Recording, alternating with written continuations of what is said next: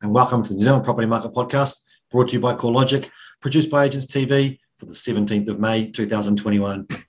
I'm Head of Research Nick Goodall, and I'm joined by our Chief Economist, Kelvin Davidson, down in Christchurch. Kelvin, how you going, mate? Good weekend? Yeah, very good. Yeah, not a lot to report. Probably the highlight was uh, went out to a kid's birthday party. So uh, pretty exciting for, for them, pretty um, hectic for the parents and, and certainly the parents hosting the party, that's for sure. But uh, yeah, the food, I was saying before that, you know, the food uh, pretty much doesn't change through the years. Those old favourites of chips and dip and Cheerios and fairy bread, they're all, they would have been at a party I went to when I was five and, and it's still the same now. So, so that was cool. You know, the, the old favourites are always good. But um, yeah, back into another week of work and and a busy one. So all good. How are you? Indeed. Yeah, all good, mate. Yeah, those absolute classic birthdays. They're fun times, right? Um, you know, good weekend here as well. Um, didn't actually have a game of football myself, but ended up watching our first team, of course, in the, the Chatham Cup, so the big knockout competition across the whole country. And our boys got a big win 4 1 over a team in the above division, Petone. So uh, the, that's a pretty good win for the Island Bay lads. So I uh, went down and watched them and stuck around for a few drinks. So no, it was a good little good little afternoon and evening on Saturday, actually. So uh, very happy and didn't feel too bad on Sunday. So that's always a nice little win the chalk off as well. Um, but yeah, mate, as I say, busy week coming up. On one of the things, obviously, from my perspective, is uh, going to be going to the the lockup for the budget on Thursday. So you go in there, and you know it's been three and a half hours or whatever, and they pop out the documents to you, and you get that time to sort of write a piece or get your take on, on what the budget means. And of course, I'll be focusing on the housing side of things and and whatnot. So we'll have a bit more to come on that, of course. But that's uh, that's the big thing I'm looking forward to later this week. Um, but before we sort of look at what else is coming up this week, best to recap what happened uh, in the last week. Um, and the, I suppose one key thing that's you've been working at quite hard um, is the first home buyer report, which is going to media today under embargo until tomorrow. I thought we could still touch on a few of the high level stats there. Um, and you know, one of the key things, the big big things we're introducing this time around is we've looked at the ages of first home buyers. It's a big question, as you know, is it getting harder and people are getting older before they bought their first home? We did some work alongside Equifax to bring some age data to the actual data that we've got, which is all very property based, of course. So, just wonder if you want to touch on a couple of those high level stats that we no doubt think are going to be picked up by the media, and um, we can sort of talk about that. But as I said, it'll be hitting people um, public tomorrow. Yeah, yeah. So, well, as you say, those age figures, um, yeah, there's a whole bunch of interesting stuff in there, but those age ones, I guess, have never been seen before in a New Zealand context. I don't think I've certainly never come across them, and and actually probably contrast to what people might think that they're showing that the age of the average first home buyer has actually stayed pretty steady at about 34 years in the last three to four years, so pretty flat. And it might seem strange to people because you'd think with uh, those affordability pressures that age might have risen. And so, yeah, there's the, speculating. There's a few things going on there. I mean, access to those KiwiSaver pots is, is is helping people. Those pots are getting bigger, of, of course, all the time. And we've also found that there's more KiwiSaver withdrawals per transaction. So, you know, people are, are bunching up, or, or a couple's both withdrawing, for example. So that's one factor. Um, potentially also compromising on the type of property. There's a little bit of there's a few hints of that in the stats and report that a little bit of a shift towards perhaps smaller dwellings, which are obviously cheaper. And yeah, there's always the bank of mum and dad, hard to quantify, but you hear a lot about how that's going on. And potentially people are starting to save just that little bit earlier. They realize that it's going to take them longer to save. So they, they perhaps are starting earlier and, and it's keeping that age flat. So yeah, real interesting stuff in there. And that'll come out obviously tomorrow. But yes, a few other things and hints that, that first home buyers just struggling a little bit in the first quarter of the year with, with rapidly rising prices, of course. Um, that's of course putting upwards pressure on that deposit that they need to save. So yeah, that that share was just faltering a bit. And I guess from that perspective, the government would say that their interventions have been well timed, um, and we have to see how that plays out, of course. But there is also this other element that that first home buyers are pretty keen on new builds, and we've talked before about how the the, the way they stand now, the rules. I know they're all still up for consultation, but it, it seems like investors are going to be pushed towards that new build sector, where actually first home buyers are quite keen. So, you know, you, you give on one hand and take on the other. It could be that the, the government says, well, you know, inter- interventions are very well timed, but just be careful because, you know, it could be that actually first home buyers are a little bit crowded out of the, the market they like. So, yeah, there's there's uh, a bunch of stuff in there. Also, what first home buyers are paying, what types of properties, where it's all going on. So um, yeah, look out for it. Yeah, I think that yeah, that you touched on a lot of great things there. I think also there's difference in the regions, and that's um, you know that's that's like a pretty granular report. You know, we do get the insights right down at each sort of city, town, TA, pretty much. Um, and you know, I think one of the other things that sticks out just shows you know how much more affordable somewhere like Christchurch is as well for that one of those main centres as well. So I do expect that to be sort of picked up on by the media. And the other thing was, and that's something we've talked about quite frequently, is you know the amount of people. As first time buyers just said, they're able to you know compromise and yes, using KiwiSaver, but also the fact that not every single first home buyer requires that twenty percent deposit. You know there is the allowance and the LVR speed limits to have those people that don't need the twenty percent. And you know, from the Reserve Bank data, we have seen that you know plenty of those are, are taking up that option. Um, you know, and very few other owner occupiers, which means that that speed limit is mostly all those first home buyers who are yeah using five, 10 percent, whatever it is. And there's a few more products out there as well coming into to help first home buyers to get into the market as well. So, you know, I think that there's um, there's plenty in there, lots of great insights, um, and and want to be built upon in the future as well. And I think you know it's um it's just great to get that age data as well, start to understand the people and not just the property. So, as I say, take a look out for that one. Um, it's it's uh, it's a nice little looking report as well. Um, so yeah, that'll be that'll be out and available on the website and everything tomorrow. Um, so yeah, looking forward to to no doubt getting a bit of coverage on that. So suppose tied into this, you know, we talk about first home buyers and yep, they're competing with investors, and you talk about the changes there as well. And one of the key things that came out last week, and I have to give a bit of a shout out to Ed from Opes, who was uh, on our podcast just the other week, and he sort of alerted us to this change from the ANZ, um, where they have changed the way that serviceability works for investors. So basically, a mandate from ANZ going out to brokers, I expect, and, and everyone else saying, you know, now when you're when they're calculating with their calculator from ANZ assesses how um, investors can service their mortgage, they're only accounting for 65% of their rented income towards that uh, as, as, as, their income for their serviceability, whereas previously and for new builds continuously or, or for future is at 75%. So um, really interesting to see that change. Obviously, we kind of knew something like this was happening. You know, when you know that it's about around the interest deductibility, of course, the fact that investors are going to have a slightly higher tax bill at the end of the year. And so the banks obviously know this. And so they need to account for this when they're saying, how much can you truly afford to pay off if your expenses are going to be greater at the end of the year? And so this is just sort of an actual, you know, physical change now we're seeing in the calculators that they um, that they use to assess how much an investor can borrow and Ed, you know, has done the sort of, he does the spreadsheets and he's sort of done the work on it in the background to figure out that, you know, depending on the yield of the property, and there's a number of different factors in there, of course, you know, your family makeup and your other income sources. But in general, he's sort of saying it's between about a 10 to 15% drop in the amount that investors will be able to borrow because of this change to, to 65% of the rental income used towards their overall serviceability. And that's quite a significant change. And so I suppose when you think about that and what we're interested in is that macro level, what does it actually mean? It means that those investors aren't going to be able to borrow quite as much, which means they're not going to be able to pay the same they were, you know, last month or the month before and that's going to reduce that competition for those those properties as well. And maybe there's going to be less price pressure um, across the board now because those investors just can't borrow the same sums of money they could a couple of months ago. And so again, that could provide some some some respite for those first home buyers who have previously found it quite hard to compete up against those investors who um, you know were, were able to continue to borrow those large sums of money. So interesting to see how this one played out. Of course, it is just ANZ at this rate. Um, they all have the different factors and different ways they calculate serviceability one will be the same from the different banks, but no doubt you'll sort of see tweaks one way or another, which is going to mean it's across the board. It's not just ANZ who are, who are making it a little bit difficult, a little bit more difficult for those investors to borrow the same sums of money they could previously. So, really good insight there. And as I said, thanks to uh, Ed for alerting it to us. Um, you know, but sounds like it's pretty much in the market now. Um, so yeah, so really, really good to know. And again, it's just sort of another thing that's going to reduce the level of demand at the prices, the level prices are at right now. So I know you were on that email too, mate. Is there anything else you sort of picked up on looking through some of those rules or playing with the calculators or anything?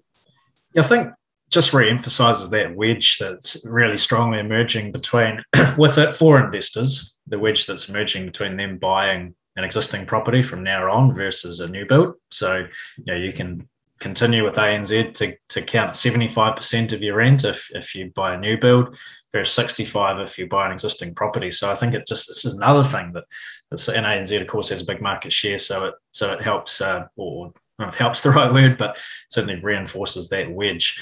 Um, for me, I guess a big question is what happens longer term. So for the moment, if you hold a rental property, you've got a mortgage against it, I believe, according to the rules, uh, the ANZ rules, you can still use 75%. So that 65 only applies to purchases from there on. But of course, we know that for those existing holdings, that that interest deductibility is going to taper off over three or four years. So if it's 65 for existing purchases from now on, you'd assume that that 75 will eventually go to 65 as well. So you know, it's you would think for for existing holdings, it's going that way too. Let alone, could there be further changes? Could it go to 55? So, you know, this it's it's just another thing that is out there in the market, and and and gee, it's it's really um, you know, investors are still still in the guns pretty much. So, yep, interesting to see how it'll play out. Yeah, exactly. I think that that's right. It just really puts a bit more of a line in the sand in terms of what investors can or can't do. Whereas when you demand were reduced, we knew that it was, you know, the changes were going to encourage greater equity anyway.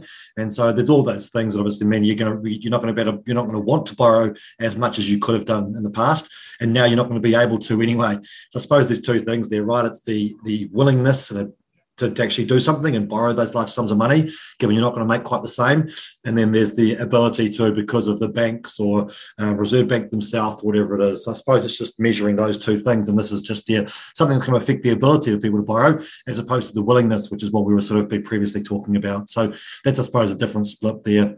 Um, can you get to all this? Of course, there's been discussion around uh, you know, the changes are they going to see an increase in rent across the board? Um, I know that last week we did get the April rental price index data from Stats New Zealand. Probably still a little bit too early to say, you know, you're going to start to see, you know, if there was an increase, it's going to flow through in that data.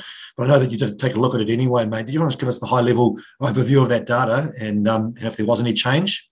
Yeah, the the existing tenancies up about 2.9% annually in terms of those rents, and for new tenancies, about 3.2. So both pretty much 3%. You'd call that sort of contained rental growth, I guess, or normal rental growth. So, you know, nothing to see here is, is probably the message yet. But as you say, it's it's pretty early days. I mean, we know those tax changes only kicked in at the end of March, and these figures cover April. We're only one month in. It's it's pretty early to expect that you might be you might be seeing some real genuine market changes from from those tax policies. So early days, but for now, there's there's not much sign of of extra rental pressure over and above what what there was already. But of course, we'll have to wait and see because it, will take some time to play out. So yeah, we'll, we'll keep watching. Yeah, yeah, exactly. I think yeah, it was never going to happen, you know, immediately. I think people are that reactive to go massive costs. You know, I'm going to whack up my rent by fifty bucks. So, like I say, not expecting it there, and that two point nine percent is pretty consistent over time. To the existing tenancies increase per year is about three percent, pretty consistently, um, and that's kind of what we've been saying is that it, it, it increases at about that rate anyway. We don't expect to see the step change. Um, but but yeah, we'll certainly be looking out over the next couple of months and couple of quarters, I suppose, to see where that where that figure goes to. So um, yeah, always always a good one to look back on. Oh, and, um, if we look at the other release last week was of course the REINZ data that came out for April. Um, you know, so we, as I regularly say, we sort of focus on the sales volumes data that they release, as well as the house price index data. Just wondered, did you have a chance to look at the uh, volumes? There, I know year-on-year comparisons are obviously a bit buggered these days with with the lockdown happening a year ago. Um, but what's the sort of take on on how you know active the market was, I suppose, from a volumes perspective? And um, I can sort of touch on some of the index data yeah, I think the volumes figures pretty messy to interpret. Of course, as you've said, you can't compare to a year ago because it means absolutely nothing. you know, you compare back two or three or four years. That's sort of the benchmark, and so it's it's all a little messy. We had school holidays, we had you know Anzac, we had Easter, so there's a little bit hard to interpret. But I think when you cut through all of that stuff, you I think you can sort of see signs of a, a bit of a tailing off, and and that's what you'd anticipate. It was still a strong number for sure, but just some hints of of slowdown, and and that's what we've been anticipating, of course, because think that you know there's LVR, all the things we've just talked about, as well as the fact that those LVRs have been now being been in play for three or four months. You know that forty percent deposit. Really, the bank started to impose that tail end of last year or, or early this year. So you'd anticipate that sales will have slowed. And as we covered before, of course, if if some were pulled forward to to beat some of these rules, well, you'd get an offsetting weaker period later. So it's, there's no kind of surprises here, um, and you have to look a little bit hard to to, to convince yourself. But it, it, does feel like there's a little bit of a sign of a slowdown in there. And yeah, I, I wouldn't credit much of it yet to the tax changes, of course, because as, as we've said, it's it's pretty early days. But that will start to take hold over the coming months. So, yeah, I, I suppose you know, one month doesn't make a trend, but I'd, I'd, be anticipating that that May maybe those signs of, slowdown would would start to become a bit clearer. Yeah, yeah, I think you're probably right. I think the interesting thing has been, um, I think you know some of the headlines and some of the data I was looking at said strongest April for five years. So again, last year is almost irrelevant, but even the prior couple of years to that, you know, to see more sales this April than than the last few years before that was kind of surprising to me. I think you're right. Yes, definitely a bit of a slowdown in terms of activity, but still relatively healthy. And maybe that, you know, maybe that does reflect that there's still quite a bit of demand out there. Um, you know, there's still people that are using outside the speed limits of the LVRs, and there's still enough of pent up demand that haven't been able to buy the, a property, you know, in the previous six months as sort of the market had been going so strong that that's still keeping things going. Um, you know, I think days to sell was still relatively low as well. So I think, you know, it does show that, yeah, there's, you're right, the, the market's sort of slowing down to a degree, but there's still enough of that, you know, pent up demand. They're holding the market up a little bit. And when you look at the house price index data, which of course, as we say, is always the better measure of what's happening with values, it probably again it's still too early to, to call too much. You know, one month and the, the, the uh, house price index from REINZ is a little bit more volatile because it's only a one month index.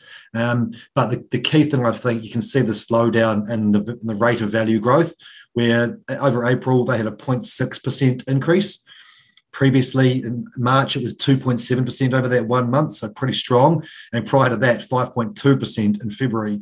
As I mentioned, it is quite volatile so we don't get too excited about one month, but I think there's a pretty clear trend there of that slowdown in the rate of value growth, and I'd expect that to be, you know, to continue on in May to see that, you know, really very little growth, or or maybe even already flattening out as well. So um, yeah, we'll obviously keep keep tracking that one, but uh, I think that that's probably the best sign of you know value growth, uh, value change anyway.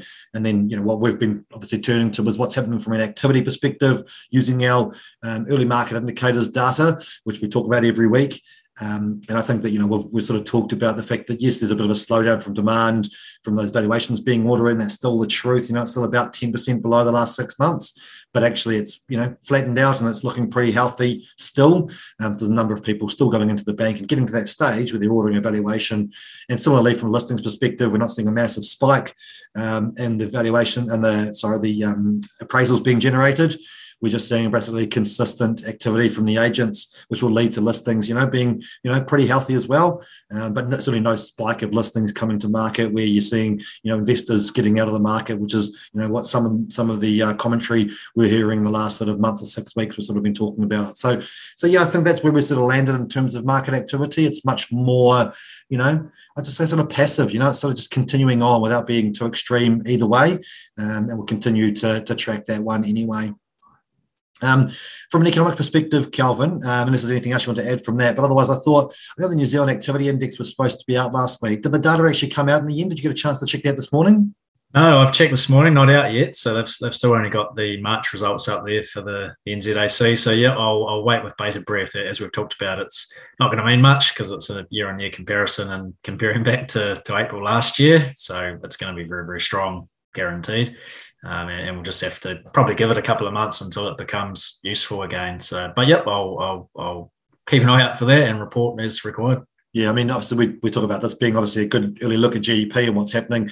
But yeah, it's only a year on year comparison, which, as we mentioned with the lockdown, it's pretty much irrelevant. I wonder if that's why it hasn't been released and they might be actually figuring it out themselves as to how they can make it a useful measure rather than just the year on year comparison. So being able to maybe give that month on month or um, early read quarter to quarter, I don't know, but I just wonder if that's maybe one of the reasons that's been held back because it's going to look like this massive percentage increase.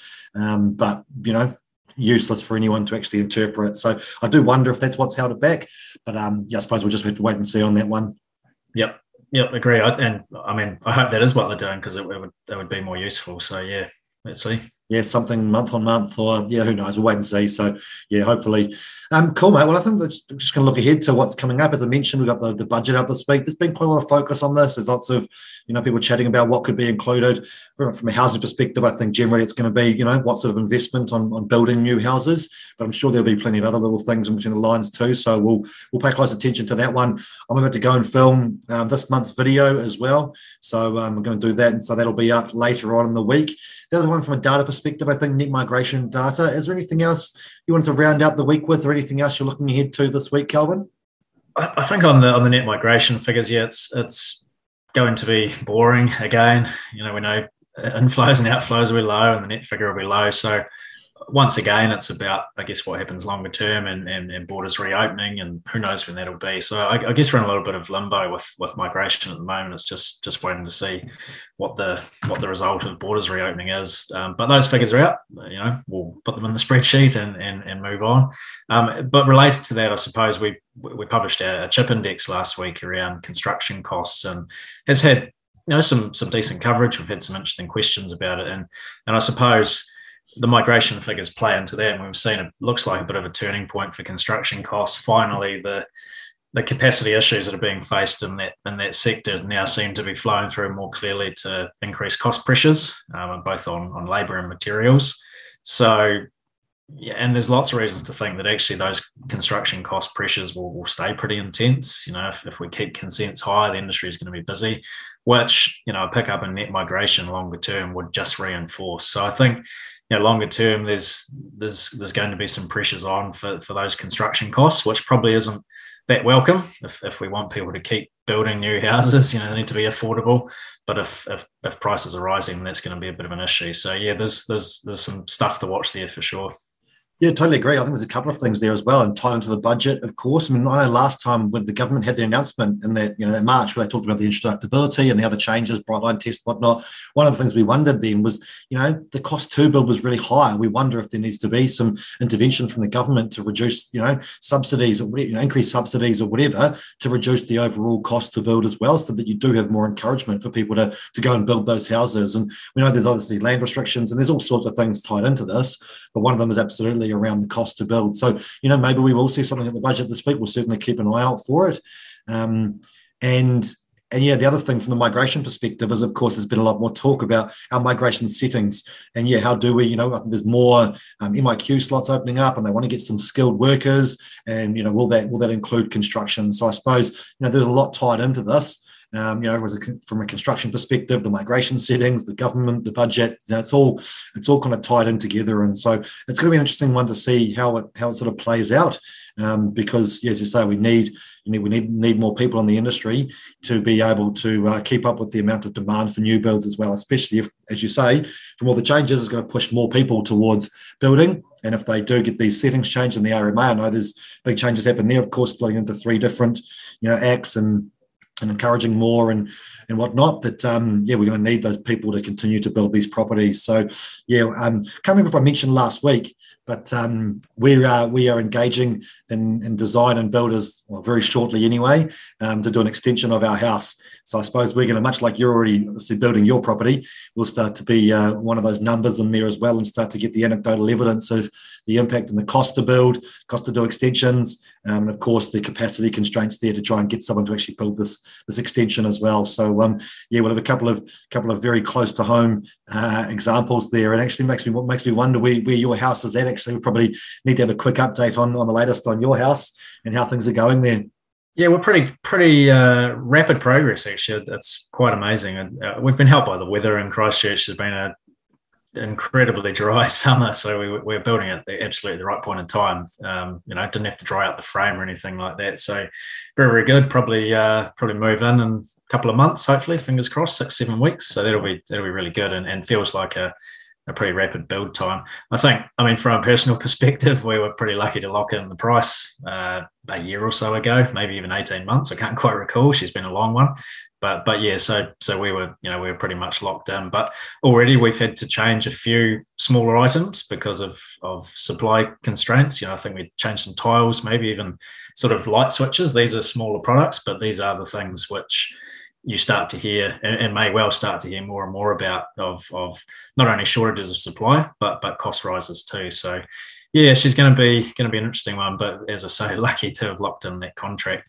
Um, and just on the just on the budget, yeah, I mean, it feels like it's going to be about that supply side. It's going to be about um, bringing forward land infrastructure, these types of things. But gee, I mean, the the interest deductibility thing was was out of left field. Who knows what what could be in the budget? I, I wouldn't I wouldn't rule out a surprise either. But it feels like it's going to be about those those supply issues, which I guess have been reasonably well telegraphed in advance. So yeah, two o'clock Thursday. Although you'll know in advance, but I won't because you can't communicate. So no, that's um, right. Yeah, you got to go in all, all communication off and everything. So you're certainly my first lock up for this sort of thing. So we'll just to see how that one goes, and uh, yeah, no pressure on me just to try and actually get something written and and get my interpretation, of course, out there. But yeah, keep an eye out for for something. We'll we'll, we'll put something out later in the week, and I've already got a presentation locked into the Auckland Property Investors Association for Friday as well. So um, good chance to actually, you know, they, they sort of said, you know, put it in plain English, and I think that's the thing with the budget. It can be pretty massive um, and pretty comprehensive that people want to understand what it means for them. And that's certainly um, the way we'll, the sort of way we'll look at it is put that very heavy property lens on and then um, try and distill it down to make it nice and easy to understand what impact it's uh, likely to have and where that spending is going to come from and, and the amount of revenue they might even be getting from things like the tax changes as well. So, yeah, there'll be plenty to look out for on that one. And um, we'll certainly talk about it next week as well, but there might be something a little bit before that too. So we'll keep an eye out um, and, and, and wait and see what happens there. Cool. No doubt there'll be a bit of extra tax on booze and cigarettes, and um, yeah, all, all Yeah, the old classics. Yeah, exactly. They just keep wrapping those ones up. Good point. Um, nah, cool. All right, mate. Well, that's us for today then. Um, thank you as per usual. Good to get your thoughts and uh, and obviously well done with the first home buyer report too. Look forward to hopefully doing a bit of media the next couple of days and then seeing that one hit the hit the media and the papers and whatnot. Uh, just leave me to say thank you very much for listening. Please do subscribe, hit that auto download button and give us a, a rating as well, please. And feel free to get in touch with us too. Um, you know, if you're doing any specific questions about things like the budget or anything else that's going on, let us know. We're both available on Twitter, LinkedIn, and our email address is included in the show notes as well. All right, mate. Well, uh, that's us. We'll get off for today. My name's Nick. He's Kelvin. You've been listening to the New Zealand Property Market Podcast. Mā.